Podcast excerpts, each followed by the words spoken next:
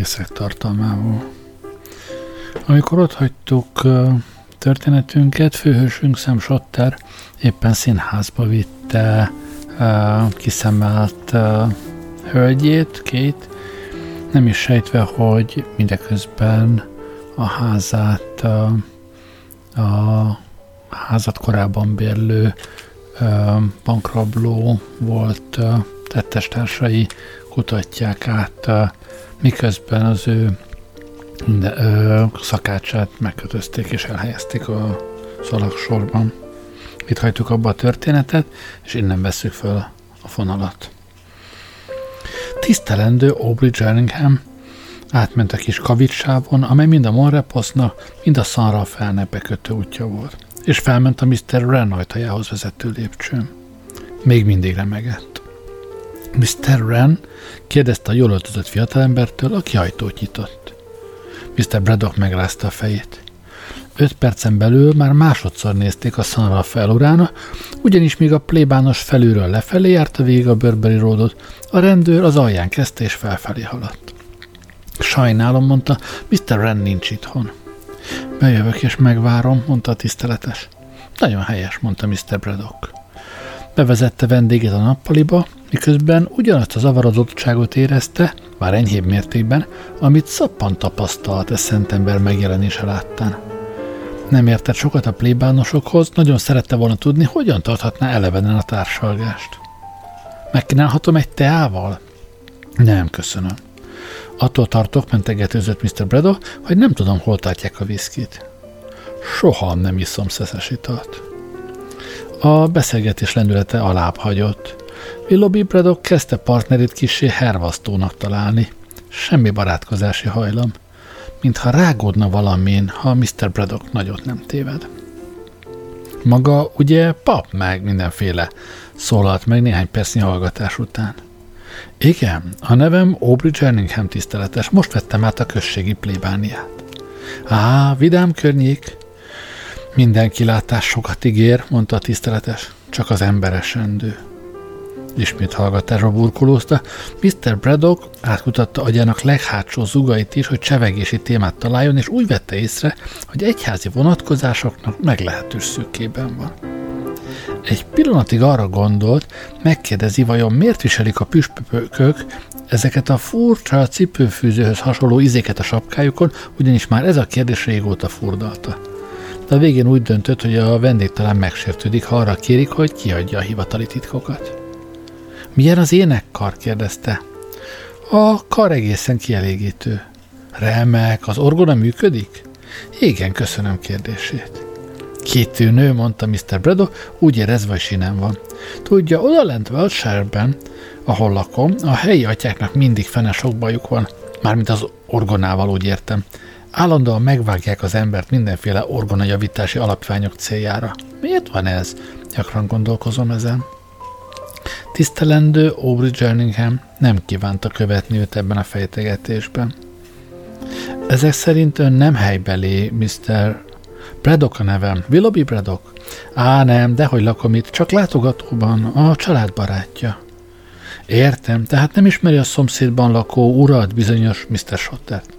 Hogy ne ismerném, Sam Shottert egyik a legjobb címbaráimnak. Sok-sok éve ismerem. Valóban? Nem tudok gratulálni önnek ahhoz, ahogyan megválogatja a barátait. Miért? Mi baj van szemmel? tudakolta Mr. Braddock. Csak annyi, Mr. Braddock, mondta tiszteletes, és visszafolytott haragja felbuzgott, mint a katlan, hogy nyílt bűnben él. Nyílt bűnben? Nyílt miben? Nyílt bűnben? A kerületem szívében. Ezt nem értem. Hogy, hogy nyílt bűnben? Ennek a sotternek saját szájából hallottam, hogy nőtlen. Az is? Pár perccel ezelőtt pedig nála jártam, és felfedeztem, hogy egy nő tartózkodik nála. Egy nő? Egy nő. De hát ez nem lehet. Szem nem az a fajta gyerek. Látta is a nőt? Nem vártam meg a találkozást. A hangját hallottam. Értem már, mondta Mr. Braddock hevesen. Egy látogató lehetett, éppen csak beúrott, tudja? Ez esetben vajon mit keresett volna a hálószobájában? A hálószobájában? A hálószobájában. Azért is jöttem ide, hogy figyelmeztessem Mr. Rent, akinek, amint azt Mr. Corneliuson megtudtam, fiatal unokauga van, hogy óvakodjék a két ház közötti szomszédi kapcsolattól. Gondolja, hogy Mr. Rent hamarosan hazatér? Nem tudnám megmondani, de hallgasson csak ide, mondta Mr. Braddock zaklatotta. Itt valami tévedés lehet. Nem tudnám megmondani véletlenül, hogy hová ment? Nem, vagyis, hogy igen, valami olyasmit mondott, hogy Corneliushoz ment. Azt hiszem, sakkozni szoktak, vagy mi. Ez az a játék, mondta Mr. Braddock, amit soha nem tudtam megtanulni. Sosem voltam jó ezekben az észjátékokban. Átmegyek Mr. Corneliushoz, mondta tiszteletes, és felállt. Ismeri a Mahjongot? kérdezte Mr. Braddock. Na hát ez egy olyan játék, amit ha nem volna ott, visszajövök. Hogy egyedül maradt, Willoughby Braddock úgy találta, hogy a Teo utáni vágya egészen elmúlt. Claire, aki hálás volt szolgálataiért, felölmbott önmagát a spiritus területén, de most ez sem vonzotta. Cigarettára gyűjtött és kiment, hogy kocsijának szerkezetén babráljon. Ez a foglalatosság mindig segített a gondolkodásban. Ám még a karburátor sem hozott számára megnyugvást, pedig fogékony volt mindazokra a nyavajákra, még a karburátorokat utol szokták kérni. Lelkem mélyéig fel volt kavarva, és aggodalom töltött el. Beült a kocsiba, és átadta magát a barongásnak, mikor az útról behaladszó hangok ké és szem visszatérését adták tudtára. A lehető legbarátibb módon beszélgette, Willoughby Braddock még két tisztán csengő nevetését is jól hallotta a kocsiban, és bár Mr. Braddock sem hasonlított inkább erénycsőszre, mint nemzedékének többi hangja, mégis úgy érezte, hogy a helyzet kínos. Kimászott a kocsiból, és a járdán várta be őket. Hello, Willoughby, mondta Kay. Örülök, hogy látlak. Most jöttél te is? Gyere be, így áll egy teát. Köszönöm, már teáztam. Klára megvendégelt, köszönöm.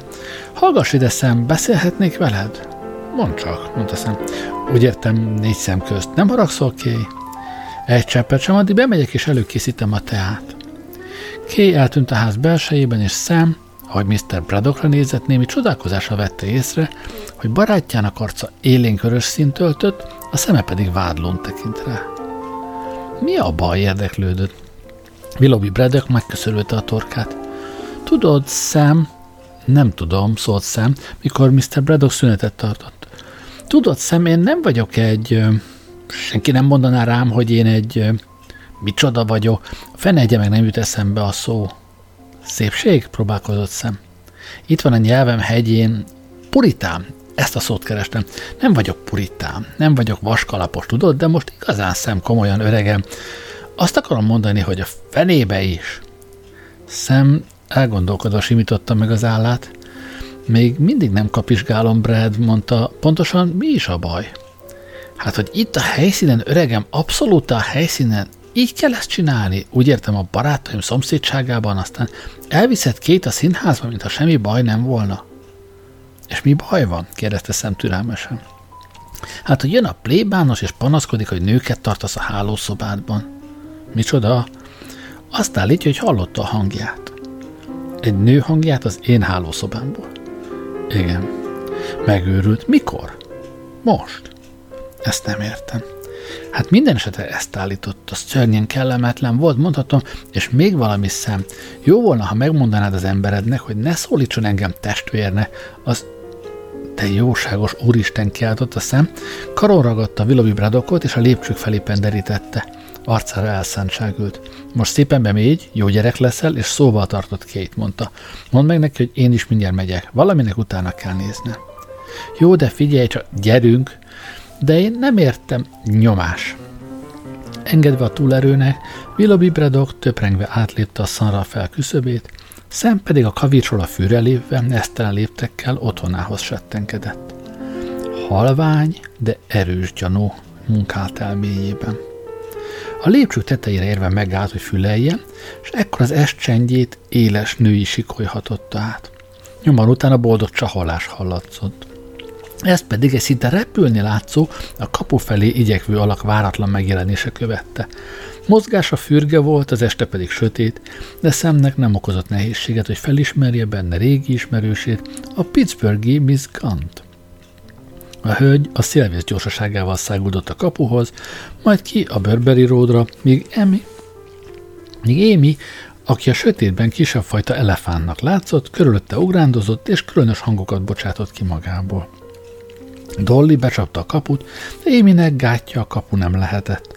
Áthömpölyödött felette, és a pár eltűnt a sötétségben. Szem elvigyorodott. Csendesen a Monrepos ajtajához osont, és elővette a kulcsot.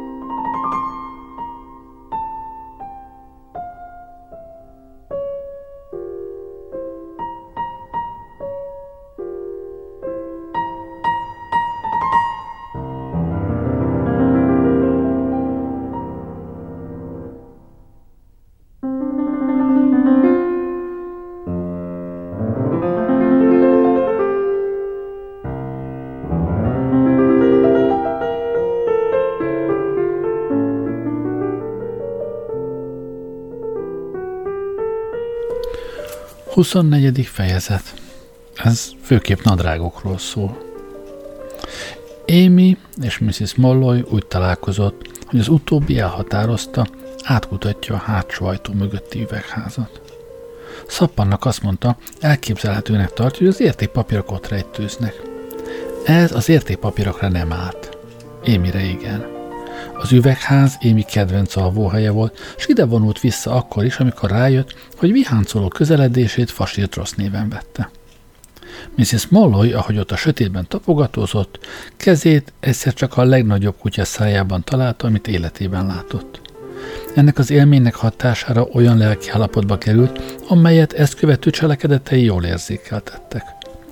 Acél idegzetű asszony létére ez neki is túl sok volt.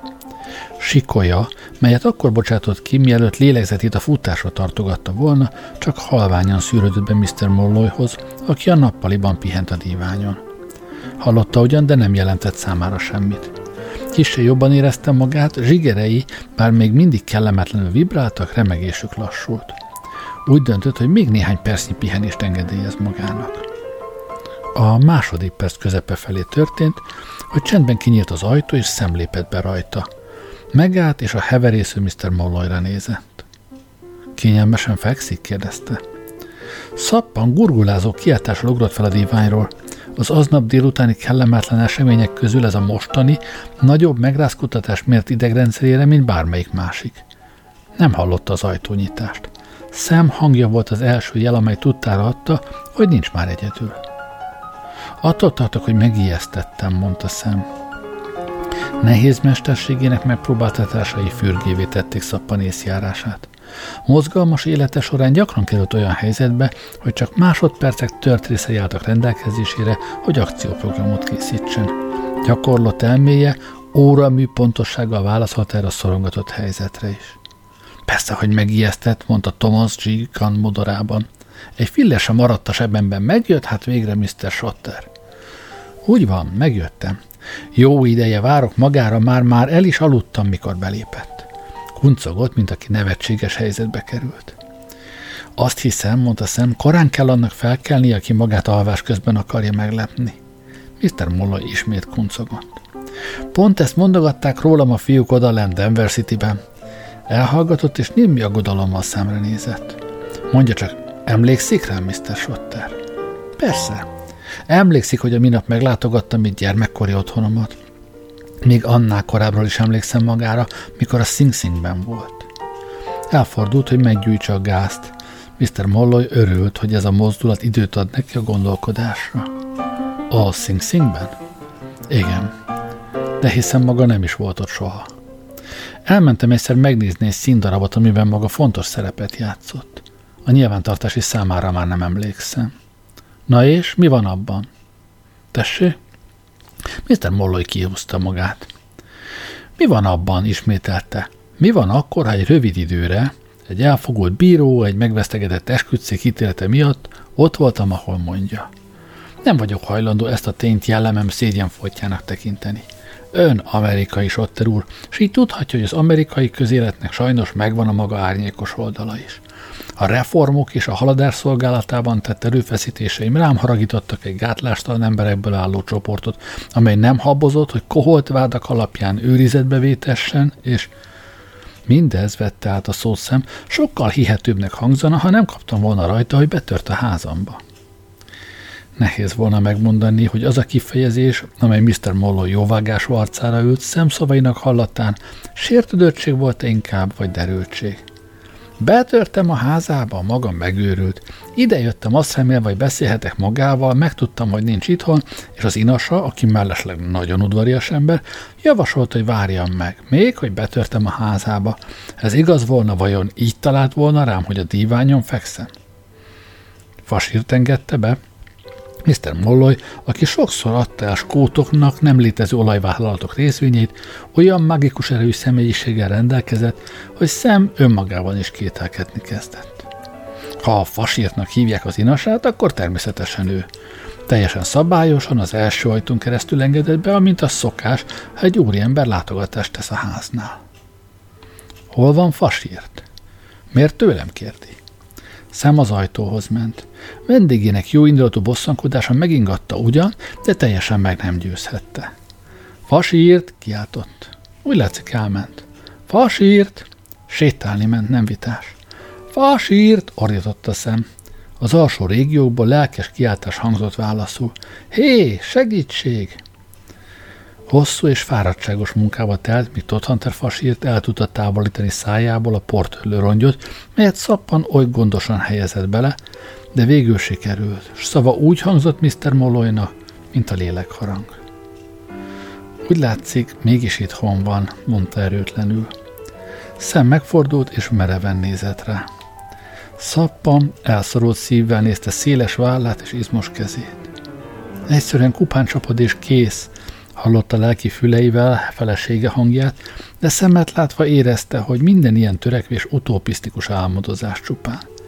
Szem félreismerhetetlenül olyannak látszott, aki ha csapnak, tévedhetetlenül visszacsap, s csapása megsemmisítő erejű. Gondolom megkötözte, mondta szem ijesztő nyugalommal. Szappan nem szólt semmit. A szavaknak is, a hallgatásnak is megvan a maguk ideje. Szemgondolkodóba esett. Kezdte látni, hogy kényes probléma előtt áll, meg kell oldania, hogy egyszerre legyen két helyen. Természetesen azonnal le kell sietni a konyhába, hogy kiszabadítsa fasírtot. De ha így tesz, nem fog a betörő azonnal elszerelni az első ajtón? Ha leviszi magával a konyhába, akkor megnő a valószínűsége, hogy a hátsó ajtón keresztül szökik meg.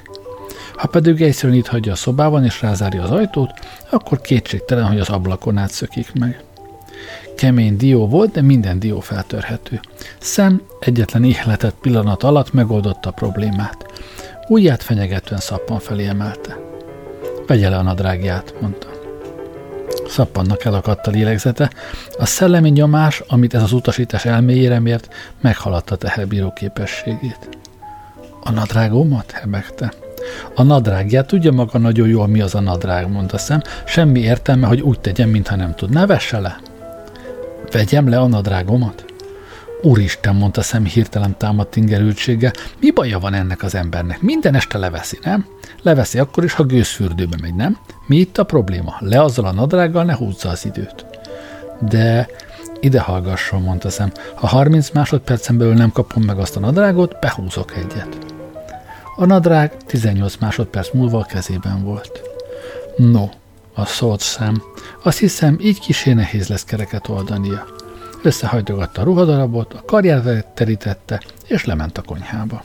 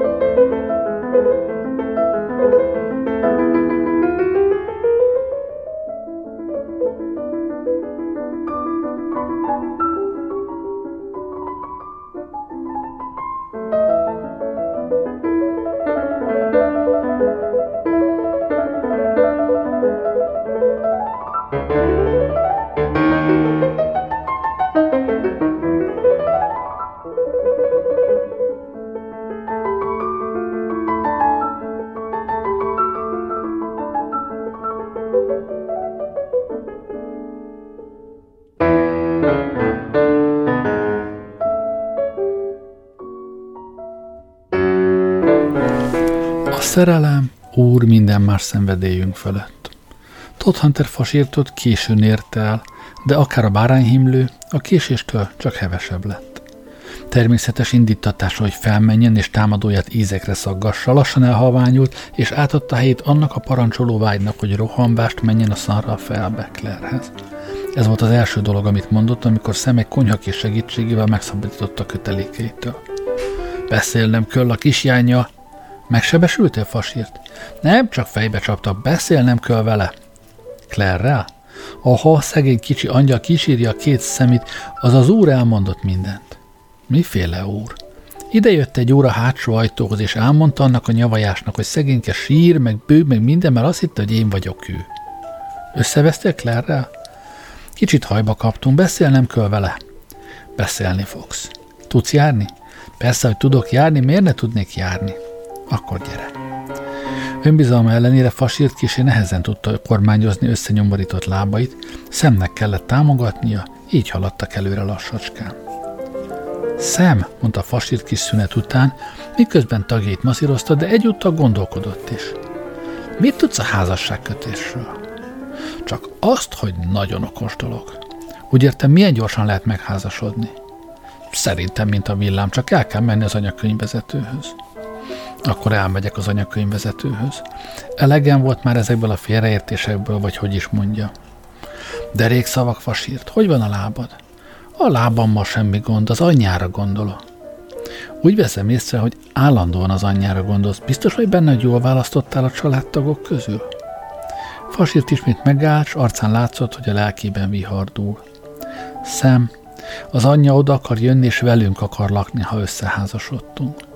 No, és miért ne? Szem, te még nem ismered. Horgas orra van, és olyan a szeme, mint az állat szelidítőre. Mégis a vihar ismét előre kapott. No mindegy, mondta Fasírt, egy perccel lábrándozott. Meg kell nézni minden oldalról a dolgot, nem? Pontosan.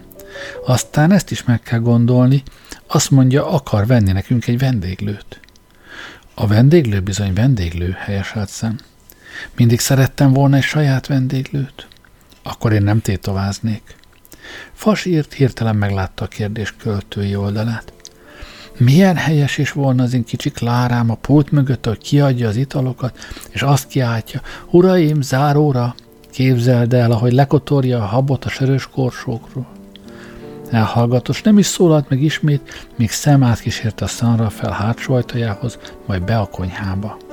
Itt, helyesen felismerve, hogy a szerelmesek egymásra találásának jelentét nem az ő személynek szánta, szem elfordult. Gyengéden lefektette Mr. Molloy nadrágját az asztalra, ott hagyta őket, és felment a nappaliba.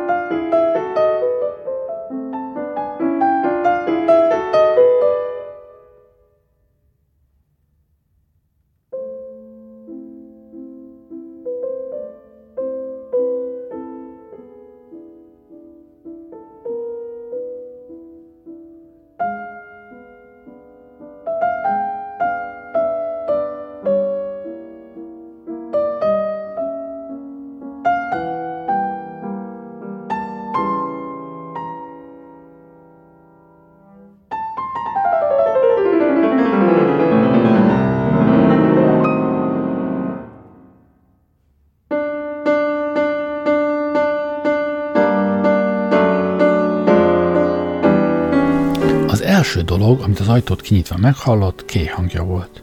Nem érdekel, mondta a lány, egyszerűen nem hiszem el. Belépett, és meglátta, hogy a lány nagybátyjához, Mr. Renhez és a fehér szakálló Mr. Corneliushoz beszél. A kandalló előtt álltak mindketten, és olyan zavarodottnak és riadtnak látszotta, mint akik könnyelműen megpróbáltak egy nővel vitatkozni. Mr. Ren a nyakkendőjét babrálta, Mr. Cornelius pedig olyan volt, mint egy sámán, akinek szóváltása támadt az áldozat özvegyével. Sam megjelenését kényelmetlen csend követte. Hello, Mr. Ren, mondta Sam. Jó estét, Mr. Cornelius.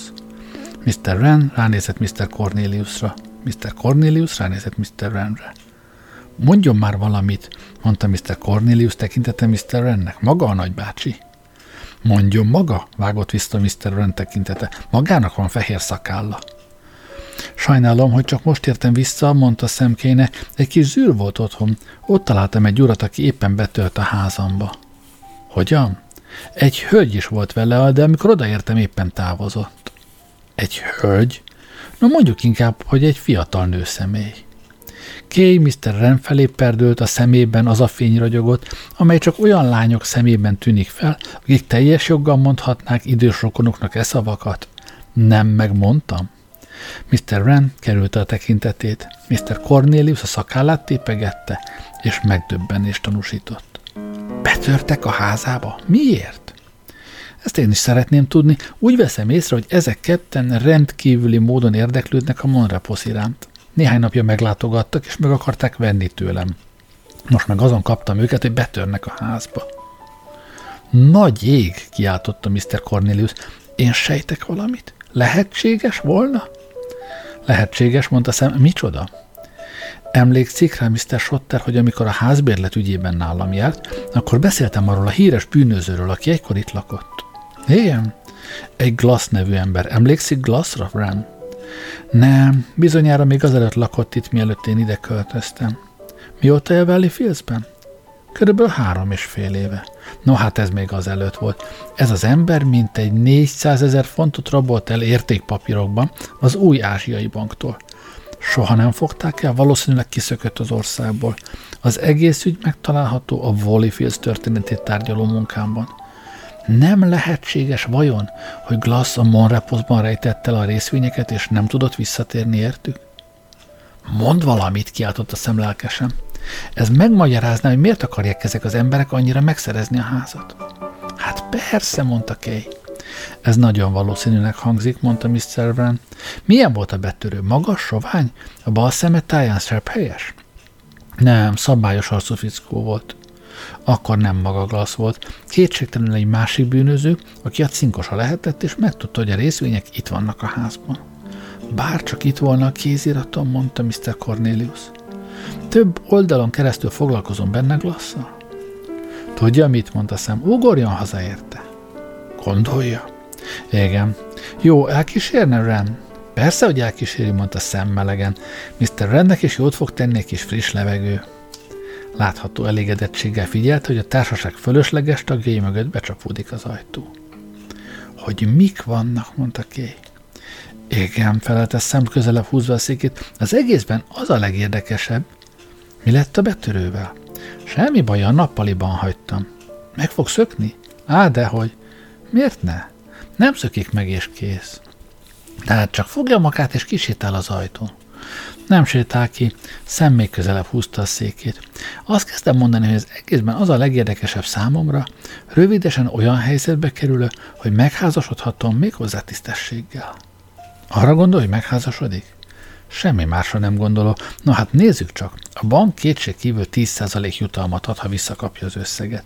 Még 5% is szép kis szumma volna.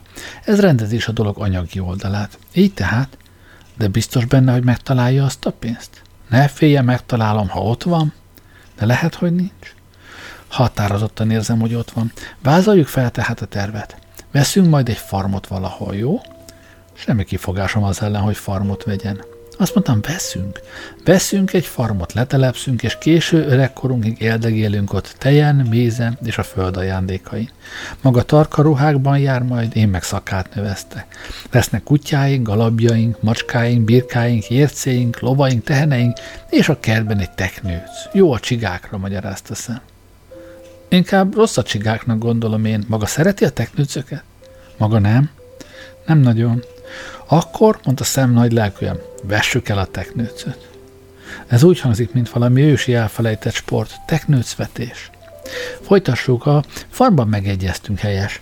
Na most hol legyen? Maga Wiltshire-ben nőtt fel, tehát kétség kívül azt a környéket kedveli. Attól tartok, azt nem ajánlhatom fel, hogy visszavásárolom Midways-t, ha csak hirtelen úgy nem döntenék, hogy az egész összeget megtartom, ahelyett, hogy visszaadnám a banknak.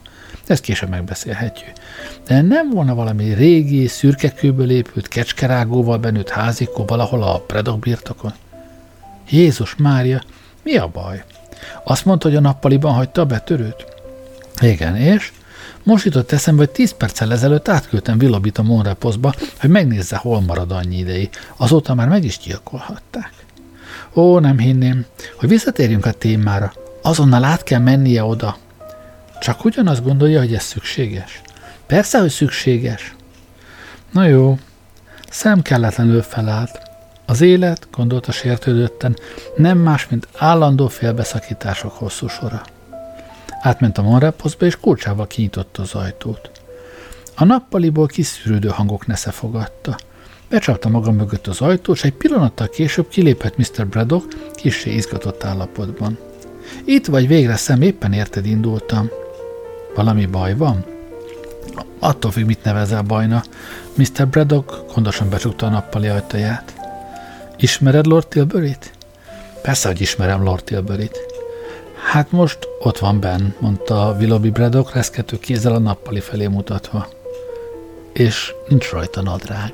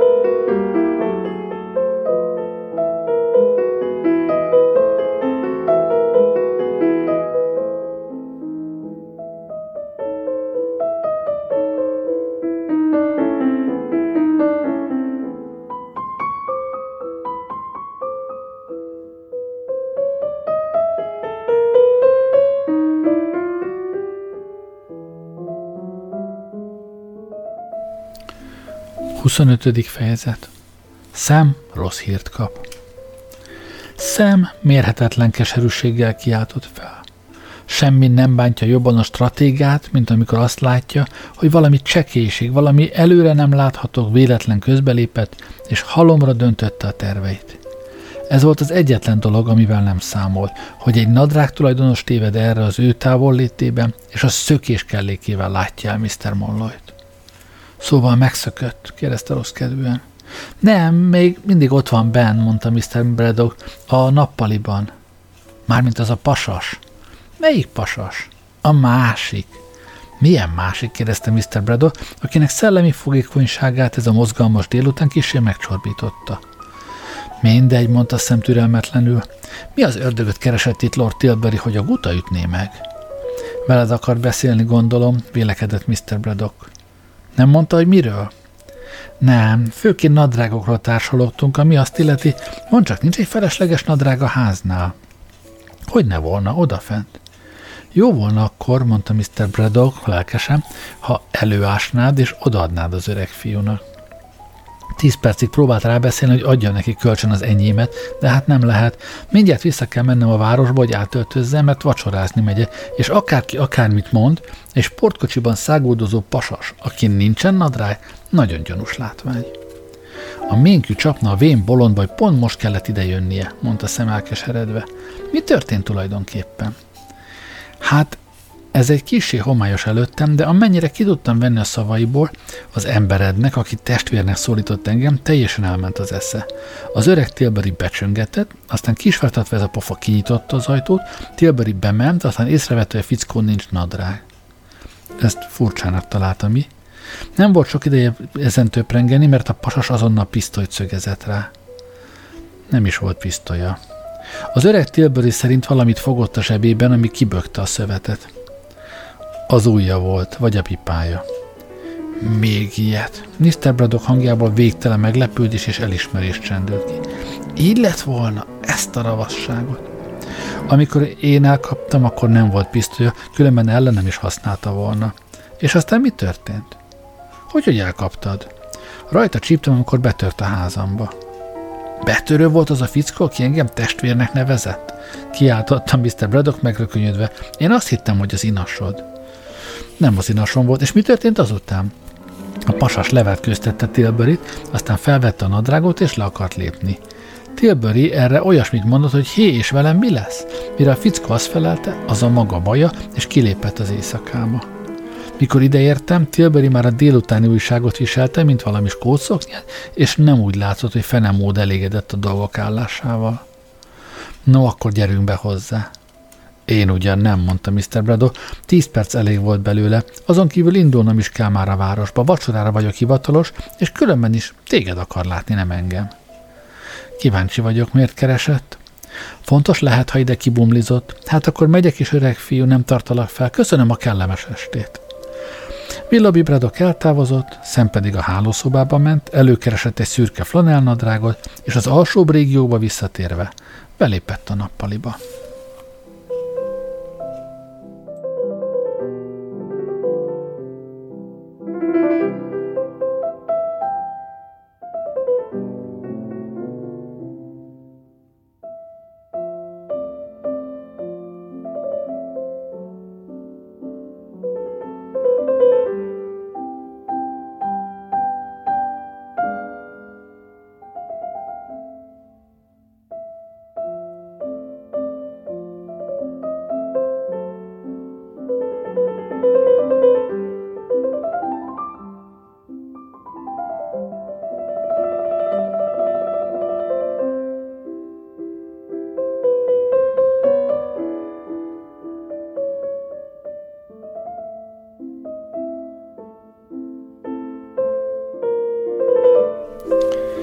Nem remélte, hogy látogatóját virágos jókedvében találja, de arra a gyűlölettől és ellenszemtől izzó tekintetre mégsem készült fel, amely szinte keresztül szúrt, amikor belépett. Mintha Lord Tilbury az elmúlt negyed óra minden megpróbáltatását szembűnél rótta volna fel. Itt van hát, mondta Lord Tilbury. Szemérmesen a dívány mögé húzódott, de amikor észrevette a szemkarján átvetett nadrágot, lázasan előugrott rejtek helyéről és elragadta tőle. Morogva belebújt, majd ezzel végezvén kihúzta magát, és ismét a korábbi harcias megvetéssel tekintett házigazdájára. Nagyon is tudatában volt Anna, hogy külseje ezúttal meglehetősen előnytelen. Sam hosszú lábú fiatalember volt, Lord Tilbury megalkotásakor viszont a természet rendkívüli mennyiségű agyvelőt épített ugyan be a koponyába, az alsó végtagok kialakítására azonban kevés gondot fordított. A kölcsön kapott nadrág laza hullámokban bukott alá a bokája táján, és a földet söpörte. Emellett öltönyének felső részével sem alkotott kellő hangot. Sam nem tudott elfolytani egy elismerő mosolyt a Lord láttán. Lord Tilbury észrevette a mosolyt, és az arra a szintre fokozta indulatáit, amikor a tajtékzó fagyos nyugalomnak adja át a helyét. Ön mulat rajtam, mondta mereve. Nem, de hogy csak eszembe jutott valami. mondta Lord Tilbury. Szem felismerte, hogy első lépésként őszinte és megnyugtató magyarázatot kell adnia. Ezután, de csak ezután kezdhet érdeklődni, hogy minek köszönheti a megtiszteltetés, hogy őrországa ellátogatott hozzá. A fickó, aki elrabolta a nadrágját, nem óhajtok erről tárgyalni, mondta Lord Tilbury gyűlölettel. Az a tény, hogy tébolyult alkalmazottat tart, számomra nem meglepetés. Az az ember nem az alkalmazott, amely betörő volt. Betörő? Szabadon mászkált a házban? És maga tudta, hogy itt van? Ó, igen, fülön csíptem, és elvettem a nadrágját, aztán átmentem a szomszédba teázni. Lord Tilbury hosszú lélegzetet bocsátott ki. Csak ugyan, átment a szomszédba teázni. Igen. És itt hagyta ezt a bűnözőt. Tudtam, hogy nem menekülhet el, végig gondoltam én az egészet. A maga felbukkanása csak egy bal szerencsés véletlen volt. Csak ugyan miért is keresett fel? kérdezte szem, úgy érezve, hogy minél előbb véget ér ez a beszélgetés, annál jobb. Lord Tilbury felfújta az arcát, és egy percig csak magában füstölgött. Az utóbbi események izgalmában majdnem megfeledkezett arról a tragédiáról, ami a Monreposzba hozta. Hadd kezdjem azzal, mondta, és egy röpke pillanatig még csikorgatta a fogát, hogy nagybátyja Mr. Pysent, amikor magát ide küldte, engem gyakorlatilag in loco parentis helyezett. Remek ötlet, mondta szemlovagiasan. Gyalázatos ötlet. Méltánytalanság egy elfoglalt embertől azt követelni, hogy gondot viseljen valakire, aki annyira szertelen, annyira fegyelmezetlen, annyira ö, különcködő, hogy ez már-már az elmebaj határát súlyolja. Elmebaj? Rándult meg szem, akit a lelkem mélyéig megsebeztek-e durva szavak. Nem tudott visszaemlékezni egyetlen olyan cselekedetére sem, amelyet ne a tiszta ész ihletett és vezérelt volna. Rólam beszél? Igen, magáról. Iszonyatos felelősséget róna ez akárkire, és én is csak azért vállaltam el, mert ő, tudom, a nagybátyám elmondta, segített szem, valami üzletet akart kötni vele, és le akarta kötelezni. Lord Tilbury nem mutatott hálát a súgásért. Nos, mondta keserűen, elárulhattam, hogy ez az üzlet, amelyre utalt, nem jött létre. Kár, mondta szem együttérzéssel, ez bizony pek. Attól tartok, hogy a nagybátyám nem ideális üzletfél. Ma délután táviratot kaptam tőle, amelyben arról értesít, hogy meggondolta magát, és nem szándékozik megegyezni velem. Igazán sajnálom, mondta szem. És ez csak magának köszönhető, ha tudni akarja. Nekem? Miért? Mit követtem el? Megmondom, mit követett el. Mr. Pysent mai távirata válasz volt arra a sürgőnyömre, melyben értesítettem róla, hogy maga összeszűrte a levet egy lányjal. Micsoda? Felesleges tagadnia. A saját szememmel láttam, hogy együtt ebédeltek a szavolyban, és véletlenül azt is tudom, hogy ma délután színházban voltak. Szemszédelegve nézett rá. Csak nem, csak nem Miss Derrickről beszél. Természetesen Miss Derrickről beszélek. Szemet szinte megdénbénította a döbbenet, hogy a világ legnagyobb és legszebb románcát így minősítik, összeszűrte a levet egy lányjal. Csak hápogni tudott. Táviratoztam Mr. Pysonnek, tudomására hoztam a körülményeket, és a tanácsát kértem. Mi csinált? Szemben a megdöbbenés bénultság egy gyilkos haragforgó szele váltotta fel. Azt akarja mondani, hogy volt bátorsága, volt képe. Elnémult, olyan természetű ember volt, aki ha nagy ritkán haragra gerjed, ezt inkább tetteiben nyilvánítja ki. Vágyakozva nézte Lord Tilburyt, és sajnálta, hogy az utóbbit életkora és fizikuma alkalmatlanná teszi egy kiadós verésre. Azt akarja mondani, nyert egyet. A gondolat, hogy ez a kis szörnyetek kémkedett ké után, és aljas rágalmaival bemocskolta a lányt, puszta szavakkal már nem volt kifejezhető. Értesítettem Mr. Pysentet arról, hogy maga titkos szerelmi viszonyt folytat, és megkérdeztem tőle, mit tegyek. Szemnek isteni szikraként eszébe jutott egy jelenet, amelyet az ő jelenlét, amely az ő jelenlétében az Araminta fedélzetén játszódott le, mikor a hajó két napig New York kikötőjében vesztegelt. Egy álmatag matróz, akinek talán éppen az otthona járt az eszében, vagy a sört térítette a gondolatait arról, amit csinál, hátra lépve az épp arra járó, kezében egy vödör festéket cipelő fedélzetmester lábára taposott. És a fedélzetmester, amikor lélegzetét visszanyerte, érzelmeit két olyan kifejező és rugalmas eposzi jelzőbe sűrítette, hogy a szavak tökéletesen illettek nem csak az álmatag matrózra, hanem Lord Tilbury-re is. Sőt, Szem úgy érezte, a szavakat külön Lord Tilbury számára találták ki. Egy perccel ezelőtt szem még a puszta szavak erőtlensége miatt kesergett. Ezek azonban nem puszta szavak voltak, hanem nyelvi dinamit. Maga ez meg az, mondta szem. Maga ilyen-amolyan.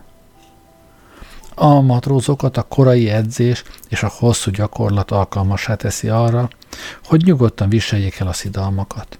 Lord Tilbury ezzel az előnyel nem rendelkezett. Hátraugrott, mintha hirtelen forró vízzel öntötték volna le. Maga alávaló nyomorult hólyag, mondta szem, az ajtóhoz lépett és szélesre tárta. Ki innen? Ha van olyan alkalom, amikor valakinek meg lehet bocsátani, ha így fakad ki, de uram, akkor ez volt az. És nem vitás, ha Lord Tilbury meg tudott volna szólalni, e szavakat választotta volna. Majdnem egy negyed század telt el azóta, hogy utoljára így beszéltek vele, ezért kissé szédelgett. Ki innen? ismételte szem. Hogy-hogy? kérdezte bőszen, még mindig itt rontja a levegőt. Lord Tilbury nem kívánt olyan szócsatába bocsátkozni, amelyben ellenfele láthatóan előnyben van. Kábán kilépett a halba, lábszára körül lenged, lengett a szürke flanella nadrág. A bejáratnál eszébe jutott azonban, hogy a nagyágyút még nem sütött el. Harciasan visszafordult. Várjon, kiáltotta. Hozzátehetem. Nem teheti hozzá, mondta szem. Meg szeretném jegyezni. Mozgás. Ragaszkodom hozzá, hogy megmondjam, ordította Lord Tilbury, feljebb rántva a nadrágot. Ezt az egy dolgot a nagybátyja táviratában az áll, hogy magának az első hajóval vissza kell mennie Amerikába. Szem nem gondolta, hogy széles nyugalmából bármi kimozdíthatja, de ez az újság mégis ilyen eredményt hozott. Félbehagyta az orrelhúzást, amelyel a Lord levegőrontó tevékenységét akarta szemléletesen illusztrálni, és kába tekintettel merett rá. Ezt üzente? Ezt. Szem elgondolkodva megvakarta az állát, Lord Tilbury újból erőre kapott. És, folytatta, mivel nem hiszem, hogy a maga szellemi adottságaival bárki meg tudna élni, ha csak nem a gazdag rokoná, rokonaiból, feltételezem, hogy aláveti magát a nagybátyja akaratának. Ha azt képzelni, hogy még mindig a Tilbury cég alkalmazottja, akkor ki kell ábrándítanom. Már nem az. Sam továbbra is hallgatott, Lord Tilbury pedig kezdte úgy érezni, hogy a szócsata nem is olyan kellemetlen dolog, ha megfelelő módon zajlik, így folytatta is. Csak azért fogadtam fel, hogy a nagybátyjának szívességet tegye. A maga képességei annyit sem érdemelnének, hogy kifutó fiúnak alkalmazzam. Mondom, ismételte hangosabban, ha nem kellett volna Mr. Pyszentet leköteleznem, még kifutó fiúnak se vettem volna fel magát. Szem felrezzentőn kívületéből. Még mindig itt van? kérdezte bosszankodva. Igen, még itt vagyok, és hadd mondjam meg, ide figyeljen, mondta szem. Ha két másodperc múlva nem hagyja el a házat, visszaveszem a nadrágot. Mindenkinek megvan a maga a híles sarka. A sokféle fenyegetés közül, amit szem alkalmazhatott volna, talán ez az egy volt az, amelynek a veszedelmesen nekilendült és harcias Lord Tilbury-nél foganatja lehetett. Egy pillanatig még ott állt, felfújva, mint egy léggöm, aztán kicsusszant, és az ajtó becsapódott mögötte. Egy sötét figura mellett fel Lord Tilbury előtt, ahogy megállt a Monreposz előtti kavicsösvényen. A sötét alak mellett pedig egy másik, még sötétebb alak ugrándozott. Jó estét, uram! Lord Tilbury lassan kivette a homályban, hogy a közbiztonság egyik őre szólította meg. Nem válaszolt. Nem volt abban a hangulatban, hogy rendőrökkel társalogjon. Visszahoztam a kutyáját, mondta a rendőr szívélyesen. Az utca végében randalírozott. Nem az enyém, mondta Lord Tilbury a foga között, és eltaszította Émit, mert az a maga csintalan módján megpróbált felkapaszkodni a nyakába. Nem a házhoz tartozik, uram, csak benézett a szomszédokhoz? Értem. Ez esetben, mondta a rendőr, nem tudom, felkereste már valamelyik kollégám annak az előadásnak az ügyében, amelyet egy olyan jótékony célú egyesület rendez, amely nem csak önmagában rendkívül pártolandó, de kapcsolatban áll egy olyan testülettel is, amelyről önnek, mint háztulajdonosnak, Grrr, mondta Lord Tilbury, kirondott a kapun, miközben végigcsörtetett a Burberry ródon, és a szürke flanellandrák szára dallamosan susogva söpörte a járdát. Halványan, de kitartóan követte a fáradhatatlan rendőr hangja. Ez a jótékony célú egyesület, amelyről beszélek, az éjszakából, mint egy mennyei ajándékként egy taxi bukkant elő, Lord Tilbury belevetette magát, és kimerülten hátra hanyatlott az ülésen.